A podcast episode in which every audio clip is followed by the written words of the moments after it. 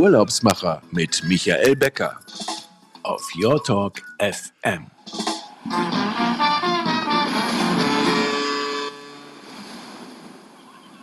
Herzlich willkommen, hier sind die Urlaubsmacher live auf Your Talk FM. Mein Name ist Michael Becker und Sie hören uns aus der Fides Lounge in Berlin. Das Wetter ist heute in Berlin ganz toll, sonnig, blauer Himmel. Und beim letzten Mal habe ich irgendwie die Wettervorhersagen oder die Wettertemperaturen aus unseren Lieblingsstädten vergessen. Das möchte ich heute dann auf jeden Fall für den heutigen Tag mal nachholen und sagen, in Athen und auf Kreta sind nur 8 Grad, etwas mehr in Punta Arenas in Chile und dann steigert sich ein wenig. Wir haben Neapel und Barcelona mit 15 Grad, aber nochmal einmal richtig runter. Bei Florian in Fairbanks sind es minus 8 Grad und auf Bali und den Malediven sind 28 Grad. Und mein heutiger Gast kommt aus Bremerhaven und dort sind 11 Grad und das passt heute, unser Intro-Jingle, der passt auch zu unserem Thema.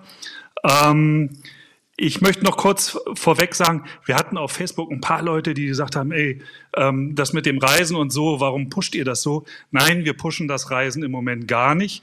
Wir wollen nur sagen, unser Netzwerk lebt weiter. Wir haben immer noch Kontakt untereinander und wir möchten Ihnen gute Laune machen für die Zukunft, wenn es wieder auf Reisen geht. Und Reisen mit guter Laune und mit den Möwen im Hintergrund in unserem Jingle, kommen wir eigentlich zum Thema. Ich habe vor ein paar Wochen mit einer Kollegin gesprochen aus unserem Netzwerk und da kamen wir so auf Seefahrt und auf grüne Segel. Sie haben das in unserem Introbild schon gesehen und auf die alte Werbung, die eigentlich alle noch so im Kopf haben, von der Brauerei Becks aus den 80ern und Anfang der 90er mit den grünen Segeln. Das war damals die Alexander Humboldt von 1. Und jetzt habe ich heute zu Gast den Kapitän der Alexander von Humboldt 2. In seiner Signatur in der E-Mail steht drin, nautischer Inspektor, Sail Training Ship, Alexander von Humboldt 2, CEO, Deutsche Stiftung Sail Training.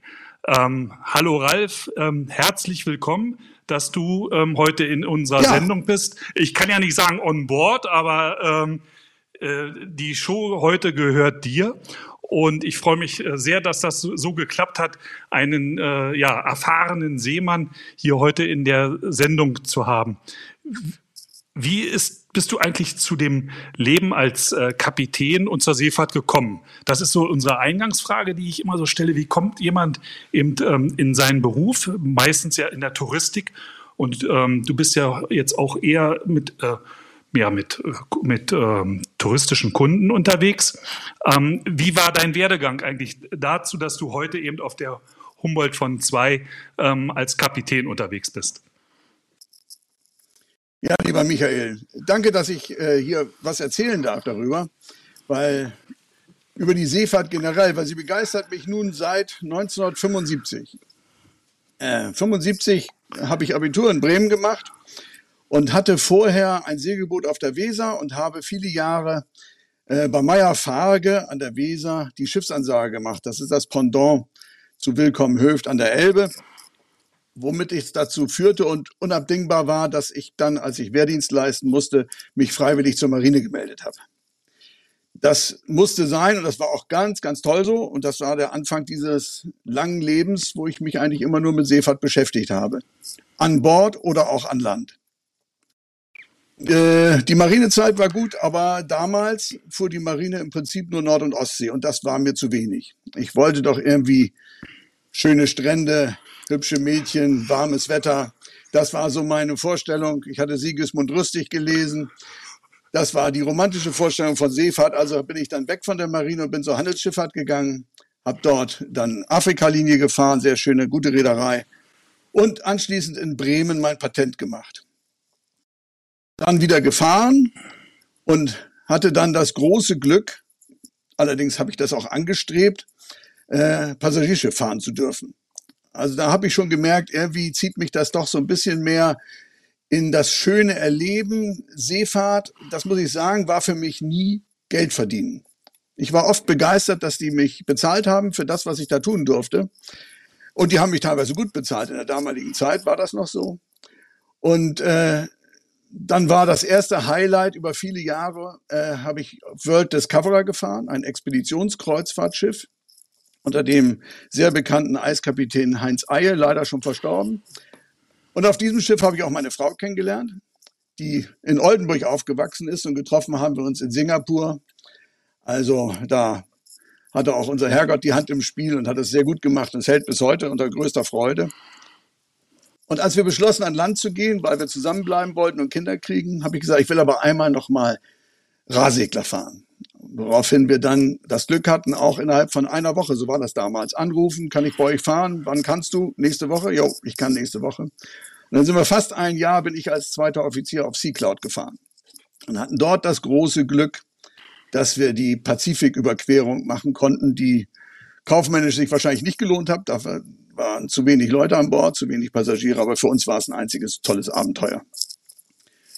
Ja, und dann bin ich an Land gegangen und dann kommt ja immer die Frage, was macht ein Seemann an Land? So, und da gibt es viele verschiedene Möglichkeiten. Die meisten enden vor einem Bildschirm in irgendeinem Büro und das war nicht das, was ich wollte. Habe ich überlegt, gehe ich zurück zur Marine, hätte dort als Oberleutnant übernommen werden können wieder. Aber dann lief ich dem BGS See durch Zufall über den Weg und der bot mir eine tolle Stelle. Man wird nicht mehr versetzt und man kann Kommandant bleiben. Dafür wollten sie mich haben. Dann musste ich nochmal studieren. Das war also schwer. BGS See ist dann Bundesgrenzschutz, oder? Damals der Bundesgrenzschutz See. Ja. Und der patrouillierte ja im Prinzip an der Zonengrenze auf See auf und ab. Und da habe ich dann angefangen und war dann auch ein paar Jahre Kommandant. Und dann habe ich das Glück gehabt, in der Nordsee an der Dienststelle die Leitung übernehmen zu dürfen. Das war ich jetzt die letzten 14 Jahre.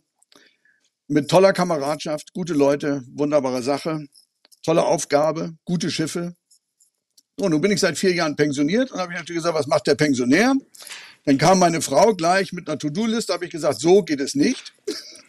Wir wollen doch weiterhin zusammenbleiben. Ja. Und naja, dann musste ich mein Patent wieder richtig aufleben lassen. Das muss man ja alle 5 Jahre, muss man allerhand Lehrgänge machen. Und bin dann auf einem ganz kleinen Kreuzfahrtschiff, einer Expeditionsjacht gefahren. So als Aushilfsmensch, das war aber trotzdem sehr schön. Und ja, und dann kam die Alex um die Ecke. Und dann habe ich gedacht, das kannst du ja nochmal machen. Square-Rigger fahren, diesmal grüne Segel, das ist unschädlich. Und seitdem bin ich denn jetzt seit ein paar Jahren bei der Alexander von Humboldt 2. Ein wirklich tolles Schiff. Es macht wahnsinnig viel Spaß. Es ist eine super Aufgabe, das Schiff zu führen. Die Steuerleute müssen schon sehr qualifiziert sein. An Deck gibt es wunderbare Fachleute. Und man muss sich vorstellen, es sind nur Freiwillige, die das machen. Keiner kriegt da an Bord einen Penny. Ja, das ist, so kommt man dahin. Und ich hoffe, dass ich das noch bleiben kann. Ja, im Moment sind ja so gerade, ist ja das heißeste Thema, ist ja gerade in der Handelsschifffahrt die Evergreen, die im Suezkanal stecken geblieben ist. Bist du mit der afrikanischen Linie damals auch Suezkanal gefahren? Na, ich bin ja nicht nur Afrika gefahren, ja. Aber ich bin auch Ostafrika gefahren natürlich und dann kommst du durch den Suez durch. Ja. Das ist einfach Pech. Ja, das ist schon das schmal wirklich, dort, oder? Naja, gut, es ist breit genug, aber wir wissen ja nicht, was er hatte. War es wirklich eine Windböe? Meistens läuft es auf einen Ruderversager aus. Das kann einem passieren. Das Ruder bewegt sich nicht mehr, weil irgendwas unten kaputt gegangen ist. Aber der hängt ganz schön drin. Erst habe ich gedacht, na gut, der ist da auf den Strand gefahren, dann ziehst du ihn wieder raus. Aber auf dem Foto, was man sehen konnte, wo man den Vorstäben von Backbord sieht, da kann man unten rechts in der Ecke sehen, der hat einen Sandhaufen an seiner Backbordseite, also da, wo das Schiff eigentlich hin muss, durch den Schlepper. Das wird also nicht so eine einfache Tasse Tee. Der scheint da ganz schön reingerasselt zu sein. Ja, ich habe mir das vorhin nochmal angesehen. Das Schiff hängt immer noch fest. Ja, da guckt der Sand aus dem Wasser raus. Also der ist mit sehr viel Schwung in diese flache Böschung gefahren, sodass er sich eine Ritze gebohrt hat. Und durch das Stoppen vorne ist er mit dem Achtersteven dann in die andere Richtung gegangen. Und da hängt er jetzt am anderen Ufer. Ui. Ja. Lass uns mal zurückkommen zu eurem Schiff. Was erwartet denn Über sowas wollen wir lieber nicht reden. Nein, ich denke, wenn man auf hoher Nordsee unterwegs ist, dann kann man auch schlechter auf Grund laufen. Also als unerfahrener Segler würde ich das so vermuten. Was erwartet die Passagiere an Bord, wenn du sagst, ihr seid eine Truppe von Freiwilligen, Ehrenamtlichen, weil es ja eine Stiftung ist, ja, genau. Die mit diesem historischen Boot, mit diesem historischen Schiff unterwegs ist. Die Stiftung heißt Sail Training. Kommen da Trainees an Bord oder wie muss man sich das vorstellen? Ich habe es auch auf der Webseite gesehen, man bucht ja auch bei uns nicht die Reise, sondern man heuert an. Naja gut, anheuern ist ein Fachbegriff, das tun wir nicht. Also eine Korrektur, es ist im Prinzip kein historisches Schiff. Das Schiff ist erst 10 Jahre alt. Ah. Die Alex 2 ist 10 Jahre alt, also jetzt ein bisschen drüber und ist ein Seeschiff. Das unterscheidet uns von den vielen Traditionsseglern, die es ja auch bei uns gibt. Wir sind ein Seeschiff, das heißt, wir sind klassifiziert nach Solas. Der Germanische Lloyd, der Schiffstyp, der heute DNV heißt, weil er kooperiert hat und zusammengegangen ist mit dem Norske Veritas, der klassifiziert uns. Jedes Jahr wird das Schiff von Prüfingenieuren und Seeleuten gecheckt. Und alle 5 Jahre, so wie auch im Herbst diesen Jahres, machen wir dann die sogenannte große Klasse, wo das Schiff aus dem Wasser muss. Dann kommen diese Fachleute, prüfen unsere Plattenstärken. Will damit sagen, dieses Schiff unterliegt den gleichen baulichen Sicherheitsvorschriften und anderen Sicherheitsvorschriften wie QE2. Also, und das Schiff ist auch so gebaut, ich mache ja auch ein bisschen Reklame, logischerweise. Ja. Das Schiff gehört ja dazu. Wir wollen ja alle mitfahren. Ja. Ja, genau. Das ist als Segelschulschiff gebaut. Und darauf haben die damaligen Leute, die das also gezeichnet haben, Wert gelegt. Ein sehr, sehr stabiles Rig, ein wahnsinnig gut zu händelndes und sehr stabiles Rig und hoher Freibord, ein sogenanntes trockenes Schiff. Also man sieht ja diese spektakulären Fotos, wenn auf Segelschiffen das Wasser über die Bordwand kommt. Das passiert bei uns nicht. Das ist ganz Absicht, dass das nicht passieren kann. Also da müsste es schon ganz doof kommen. Aber selbst das könnte das Schiff ab. Also der Stabilitätsumfang, das heißt also der Krängungswinkel, wenn sich das Schiff auf die Seite legt, ist sehr, sehr groß. Es könnte rein rechnerisch sich platt auf die Seite legen und kommt trotzdem wieder hoch. Also insofern ist da auf die konstruktive Sicherheit ganz viel Wert gelegt worden. Ja, und wir haben keine Passagiere, wir haben Trainees. Das heißt, wer bei uns mitfährt, soll eigentlich auch was machen. Das äußert sich dadurch, sehr bedauerlich, unter anderem für die Kapitänen, dass es keinen Deckstuhl gibt. Wir haben leider keinen Deckchair, in dem man mal in der Sonne sitzen kann. Zumindest einen sollte es geben, denke ich immer, aber ich komme damit nicht durch. Einen für den Kapitän. Ja, natürlich. Ja, und bei uns fahren Leute von 16 bis 76. Auch Ältere fahren mit. Und jeder kann etwas tun. Wer jung und kräftig ist, hilft an Deck mit bei den verschiedenen Segelmanövern. Da gibt es sehr anstrengende Arbeiten, da gibt es sehr interessante Arbeiten. Und wer eben doch schon betagter ist, der kann immer noch Ausguck gehen, der kann immer noch am Ruder stehen und das Schiff steuern. Auch das machen die Trainees. Und somit hat jeder in den Wachen, jeder wird in eine Wache eingeteilt. Wir gehen 3 Wachenschiff, 12-4, 4-8, 8-12. Und das immer 2-mal am Tag, logischerweise. Wir fahren den Tag und Nacht durch, so wie ein richtiges Seeschiff. Und da findet sich jeder wieder. Und ich habe noch nicht erlebt, dass einer das richtig bekloppt fand. Ich möchte noch mal sagen, zur Crew sind alles Ehrenamtliche. Aber weil wir ein Solas-Schiff sind, sind also die Funktionen Kapitän, erster Offizier und Chief Engineer mit Patentinhabern besetzt. Also Leute, die auch berufsmäßig Handelsschiffe fahren. Und die anderen sind von uns auch, müssen erstmal Grundscheine haben, große Scheine, Sporthochseeschiffer, Traditionsschiffer. Und werden dann aber auch, wie auch die Berufsseeleute, auf das Schiff eingefahren und getestet. Also so, dass wir sagen, dieser Mann beherrscht seinen Job. Ja, und auch das geht runter bis zum Bootsmann, bis zum Topsmatrosen. Denn wir haben, ich weiß es tatsächlich nicht genau, irgendwas bei 270 Nägeln. Das sind diese Belegnägel an Deck, wo irgendwelche Tampen dran festgemacht sind. Das bekommt der Trainee in 2 Wochen nicht drauf. Aber wer bei uns Bootsmann werden will, wer schon Matrose werden will, Leichtmatrose, muss die auswendig können. Und der macht eigentlich dann auch eine richtige Ausbildung. Der macht eine richtige Ausbildung bei uns. Denn sonst geht es nicht. Denn dieses Schiff, und das ist, da komme ich noch zu dem richtigen Zweck des Schiffes, es vermittelt Seemannschaft, traditionelle Seemannschaft, aber weder der Kapitän noch der Chief noch der Bootsmann kann dieses Schiff alleine fahren. Das ist immer eine Besatzungsleistung, immer eine Teamleistung, und das ist das, was wir vermitteln wollen. Segelschulschiff heißt Segeln lernen, was man zu Hause nicht gebrauchen kann, weil wir Segel haben und ein Segelverhalten haben, was keine Jolle hat. Es ist völlig anders, aber es ist natürlich total interessant. Aber dazu kommt Kameradschaft, Bordgemeinschaft, Pflichten übernehmen, und auch der Kleinste findet seine Anerkennung, weil er eine Leistung bringt. Ausguck ist körperlich nicht anstrengend. Man steht da und meldet alles, was man sieht am Horizont und näher kommt. Aber es ist notwendig, ohne dem kann das Schiff nicht geführt werden. Das heißt, jeder, der etwas tut, ob er unten in der Messe hilft beim Backschaft, also beim Auftragen und Abtragen, auch das ist eine Leistung, die gebracht werden muss. Und das ist das, was man in einer Woche schon erfahren kann. Ich würde immer sagen, fangt mal mit einer Woche an, wer es gar nicht kennt, die Seefahrt. Und ansonsten gleich 2 Wochen, wer ein bisschen was davon versteht. Und dann ist das ein Erlebnis. Und dann lernt man, dass Seefahrt einfach toll ist. Es ist einfach fantastisch. Wir hatten ja im Vorgespräch schon gesagt, diese kleinen Aufgaben, warum die so wichtig sind. Ausguck ja. Ist so wichtig, weil es kann immer mal einen Fischkutter geben, den man vielleicht nicht sieht, aber wichtig ist, dass einer da ist, der den Ausguck macht und dann Bescheid sagt. Ja, es gibt viele Dinge, die man weder im Radar sehen kann. Wenn ein bisschen Seegang ist, ich sag mal so ab 5 Beaufort, dann hat man schon Wellenhöhen in der Nordsee von 1 Meter.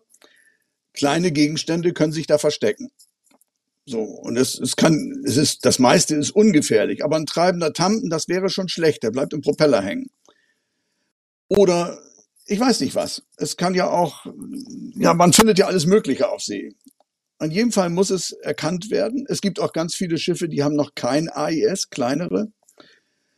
Und wir haben als Segelfahrzeug bei den meisten Schiffen Vorfahrt, aber zum Beispiel nicht vor Fischern. Das heißt, die müssen wir rechtzeitig erkennen. Und da gibt es tatsächlich in Europa noch etliche, die haben kein AIS. Und wenn das Wetter nicht ganz so sichtig ist und wir vielleicht noch ein bisschen Seegang haben, dann verstecken die sich schnell mal. Aber das Licht kann man immer noch sehen. Ah ja. Und dafür ist dann der Ausguck wichtig, dass er das meldet. Das AIS ist ja, das war ja das große Stichwort bei der Vendée Globe, als Boris Herrmann in den Kutter reingerast ist. Das war wahrscheinlich so. Er hätte vielleicht auch noch einen gebraucht, der Ausguck macht. Ja, ich habe das nicht genau erkannt, was er für Gerätschaften hatte, womit er die anderen Schiffe sieht. Aber ja, der hat den nicht gesehen. Nun ist das ja auch ein Einheitssegler, was der da gerade gemacht hat. Der muss ja auch mal nach unten was essen und auch dann hinterher das Ergebnis wieder abgeben und vielleicht auch mal schlafen. Ich weiß es nicht. Aber der hat den eben nicht gesehen. Und das darf uns eben nicht passieren. Wir wollen merkt ihr, dass Segeln eben auch durch so eine großen Ereignisse oder überhaupt Segeln im Moment wieder mehr Trend wird und die Leute zu euch kommen und sagen, hey, ich habe das gesehen, bei euch kann man mitsegeln und auch aktiv mitarbeiten. Macht sich das bemerkbar oder ist das noch nicht so bei euch angekommen? Also diese Weltumsegelung von ja, so überhaupt aufs Wasser und Segeln und so. Ja, das ist eigentlich kontinuierlich über die Jahre. Da gibt es nicht allzu viel Veränderung. Wir sind eigentlich ganz gut nachgefragt. Wir brauchen uns da nicht beklagen, sodass wir immer genug Trainees mithaben. Und das Wichtige ist noch, aus den Trainees wächst auch unsere Stammcrew. Das heißt, die ehrenamtlich bei uns fahren, die werden in großen Teilen, sind das ehemalige Trainees, die gesagt haben, das ist toll, hier will ich öfter fahren, hier will ich mehr machen. Wen reizt das denn so, mitzufahren und mitzusegeln? Was ist so was ist eure Kundschaft oder was sind eure Gäste an Bord? Da gibt es keinen Maßstab. Es ist alles vom einfachsten Schüler, der gerade mit der Schule fertig ist und mal fahren will, bis hin zum pensionierten Universitätsprofessor, der aktive Beamte bis zum selbstständigen Architekten. Es ist wirklich, Hausfrauen fahren mit. Es fahren ganz einige Pärchen, wo einer von beiden gesagt hat, ich möchte das mal, sagt der andere, ich komme eben mit.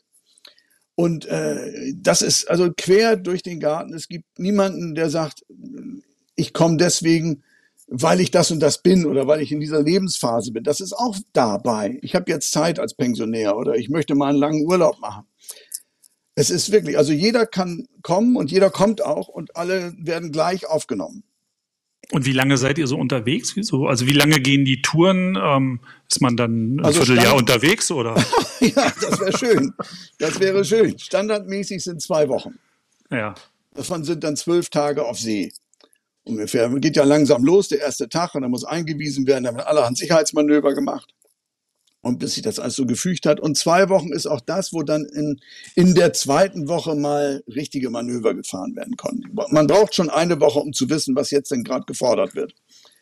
Und wenn man sagt, alle Mann an den Vormast und dann rennen welche nach hinten, dann weißt du, es ist noch nicht die 2. Woche. Und wo fahrt ihr so hin? Also bleibt ihr in der Nordsee oder fahrt ihr auch weiter? Also standardmäßig ist es so, dass wir im Sommer in Nord- und Ostsee sind und im Winter haben wir als Normalprogramm die Kanarischen Inseln. Wir sind aber auch schon in der Karibik gewesen, wir sind auch schon weiter weg gewesen. Wir sind ja mit dem Alex 1 auch in Feuerland gewesen schon. Dieses Jahr ist natürlich alles anders und wie das jetzt kommt, das wissen wir alle nicht. Wir hatten auf dem Fahrplan, wenn doch jetzt gleich einer in den Fahrplan guckt, auf unserer Homepage alex2.de, Klammer, Werbeblock, wieder zu, Klammer. Da steht noch die Ostsee drinne. Das ist jetzt im Moment, zumindest erstmal für den bis zum 18. April, durch die neue Corona-Verordnung von Schleswig-Holstein gekippt. Das heißt, die Osterreise, die jetzt Ende der Woche, ja, übermorgen losgeht, die sollte Bremerhaven, Travemünde gehen. Das haben wir schon geändert auf Bremerhaven, Bremerhaven. Und die weitere Entwicklung warten wir ab. Und was im Winter wird, ab Oktober, wissen wir auch noch nicht. Ich habe allerdings in der Funktion nautischer Inspektor, ich habe ja immer Ideen, habe ich auch das Go vom Vorstand bekommen, ich darf mal eine Weltumsegelung planen. Also da muss man jetzt mal noch mal kurz erklären. Nautischer Inspektor, das bist du an Land. Und Kapitän bist du dann, wenn du aufs Schiff gehst und in See stichst. Kapitän ist eine Funktion. Ja. Der Beruf heißt Nautiker und entweder bist du zweiter Offizier oder Kapitän oder was auch immer. Das ist die Funktion an Bord und die gibst du auch wieder ab, wenn du von Bord gehst. Das ist natürlich etwas, was wir aber trotzdem in Briefköpfen verwenden, damit der andere weiß, mit wem er spricht. Und wenn da steht Kapitän, dann weiß er schon mal, mit denen kann er die richtigen Vokabeln benutzen, der wird ihn auch verstehen. Und nautische Inspektoren, es gibt einen nautischen und einen technischen Inspektor. Der technische Inspektor fährt bei uns als Chief Engineer, also als leitender Ingenieur, hat auch ein großes Ingenieurpatent. Und wir beiden sorgen dafür, dass das Schiff fährt.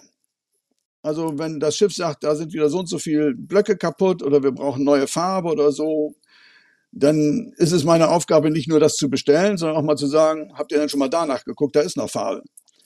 Und wieso braucht ihr schon wieder Blöcke? Ihr könnt ja auch reparieren. Also ein bisschen das Ganze zu steuern von Land. Dann sind natürlich 1000 Vorschriften zu beachten. Die ganzen Besichtigungen, die ich vorhin schon erwähnte, diese Vorschriftenbeachtung, das liegt auf dem Tisch von uns beiden. Naja, und der technische Inspektor kümmert sich um seine Maschine, die Generatoren, die Wasseranlage, die Klimaanlage, alles, was da unten rumläuft. Lass uns nochmal zu den Touren zurückkommen. Ja. Du sagtest, ihr fahrt 12, 14 Tage Touren. Ihr fahrt ja immer unter Segel. Kann man das denn so genau planen, dass man auch wirklich nach 14 Tagen wieder zurück ist? Ja, das kann man nicht planen, das muss man einfach. Da kommt natürlich ab und zu raus, dass man ein Stück mit Maschine fahren muss. Okay. Wenn wir in der Ostsee sind, lässt sich das ja meistens wunderbar nach Bornholm segeln und weiter. Und da muss man aber gucken, dass man auch Ostwind kriegt und der ist nicht so häufig.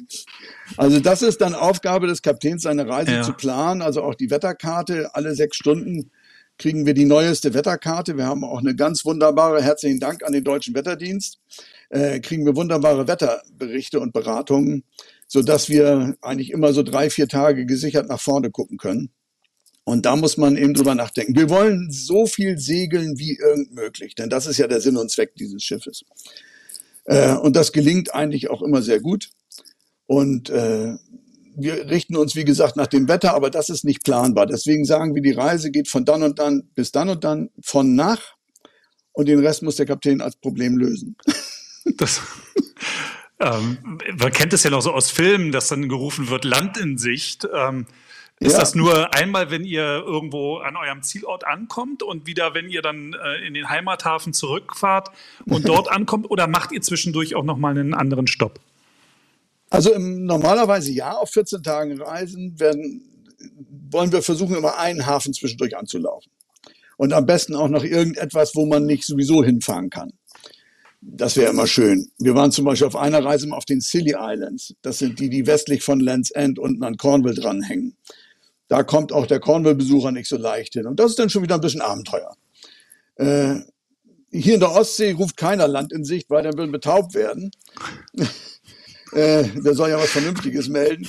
Das kommt aus der Zeit, die ich zum Beispiel da im Pazifik erlebt habe, wenn du von einer Insel losfährst und 3 Tage wirklich nur übers Meer fährst. Es ist einfach nichts zu sehen. Und dann taucht morgens in der Dämmerung Land auf. Das ist auch so ein Moment, wie man sich vorstellt. Dieser romantische Moment, Mann, guck mal, diese 1000, 2000 Meilen haben wir geschafft. Na, das wäre nicht in 3 Tagen zu machen, aber gut. Ja. Dann sagt man, dann ist dieser Ruf Land in Sicht sicherlich berechtigt. Bei uns eigentlich nicht.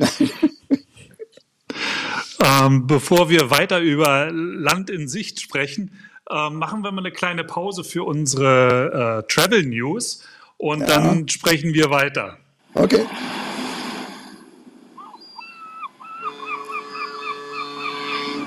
Die Urlaubsmacher Travel News auf Your Talk FM.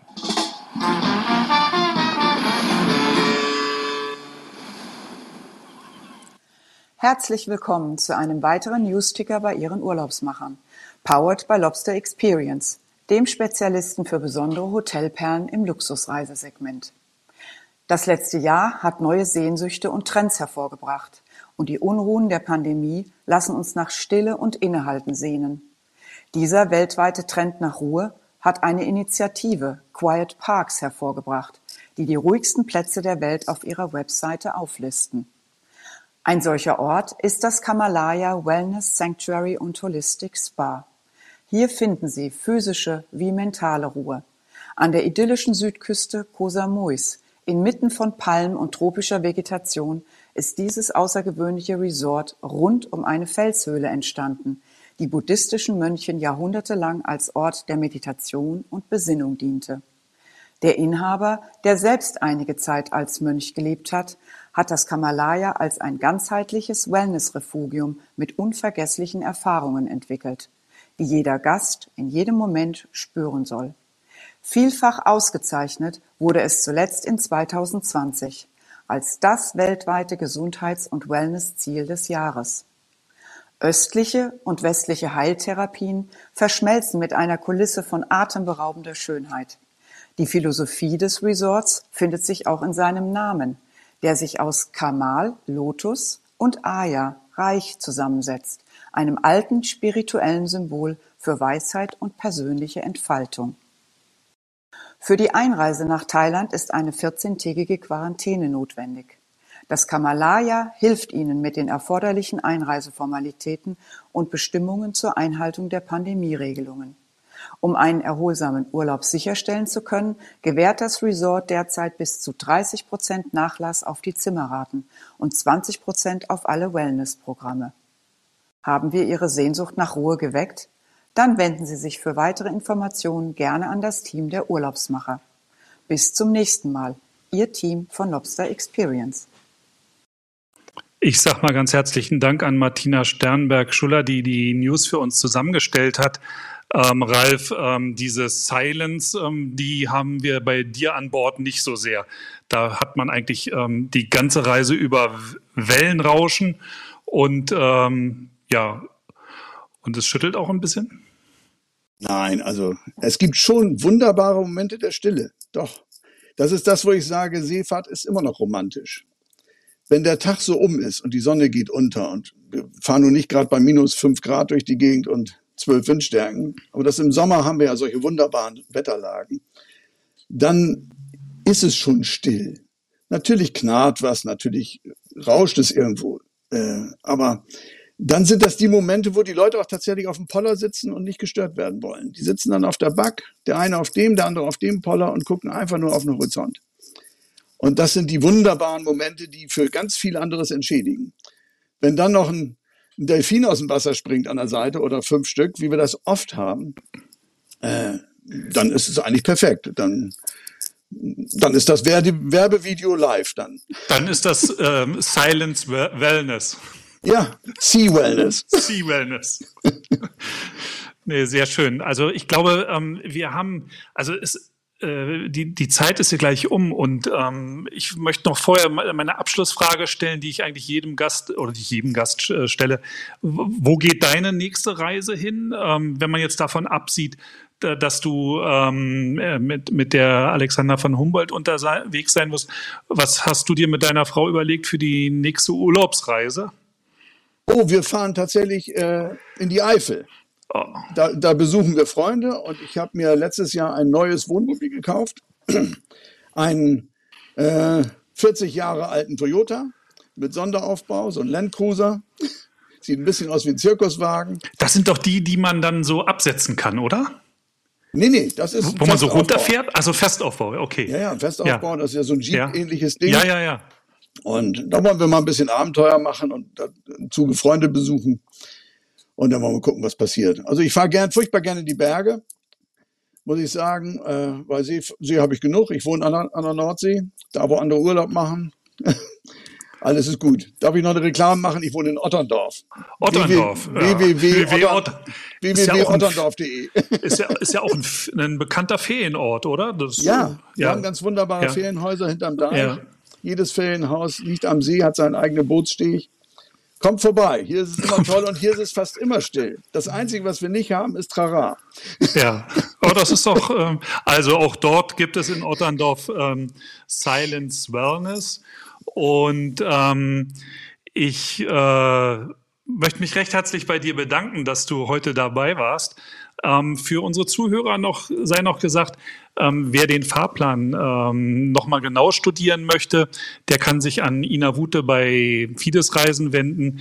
Die weiß auch, wie man bucht und wie man einchecken kann oder wie es vielleicht doch heißt, anheuern kann. Ja, damit das klingt gut. Ralf, das klingt doch nach Abenteuer. Ja. Anheuern, das ist... Ich freue mich auf jeden, der kommt und jeder ist herzlich willkommen, aber an Mustern will, an Heuern oder nur vorbeikommen. Dann bleibt mir eigentlich nur noch zu sagen, liebe Zuhörer, vielen Dank, dass Sie heute dabei waren und in 14 Tagen heißt unser Gast Stefan Jablonski von Belmont. Für die von Anfang dabei sind, ist der Name nicht unbekannt. Stefan war in unserer ersten Sendung und wir haben uns über den Royal Scotsman unterhalten. Und in der nächsten Sendung werden wir dann mal nach Italien an die Riviera gehen und hören, was es da so Neues gibt in dem Bereich Boutique-Hotels und Essen. Ralf, eins haben wir vergessen, Essen. Ihr habt sogar ein Captain's Dinner, richtig? Schau mich an und dann weißt du, dass Essen wichtig ist. Ja, wir haben Köche an Bord, natürlich. Köche, die uns ganz hervorragend bekochen. Das meiste ist natürlich kräftige Hausmannskost, weil auch viel gearbeitet wird. Das ist auch notwendig. Und am Ende der Reise gibt es oft einen Captain's Dinner und dann überraschen die mich immer wieder, was die dann da hinzaubern. Es ist rustikal, so wie auch unsere Unterkünfte, aber sie sind toll, man kann wunderbar schlafen, jeder hat sein eigenes Badezimmer in seiner Kammer und in der Messe sitzen wir alle zusammen, sodass also immer tolle Atmosphäre entsteht und ja, kommen Sie einfach vorbei, es ist einfach klasse. Ja, also nochmal der Hinweis, wer an diesem Captain's Dinner teilnehmen möchte, der meldet sich bei Fides Reisen, Lufthansa City Center oder geht in den nächsten Tagen auf die urlaubsmacher.fm-Seite. Da können dann alle nochmal die Geschichten nachlesen und sich die schönen Bilder ansehen von der Alexander von Humboldt 2. Recht herzlichen Dank, Ralf, dass du da warst, und für alle, die uns weiterempfehlen möchten, ab morgen spätestens dann auch die ganze Sendung im Podcast auf den bekannten Portalen, ob das Google, Apple oder Spotify oder Deezer ist. Wir sind überall dabei und ich freue mich, wenn Sie in 14 Tagen wieder einschalten, wenn es heißt, die Urlaubsmacher auf Your Talk FM. Mein Name ist Michael Becker und ich wünsche Ihnen einen schönen Abend. Danke, Ralf, und bis bald. Danke, dass ich da sein durfte. Tschüss, tschüss.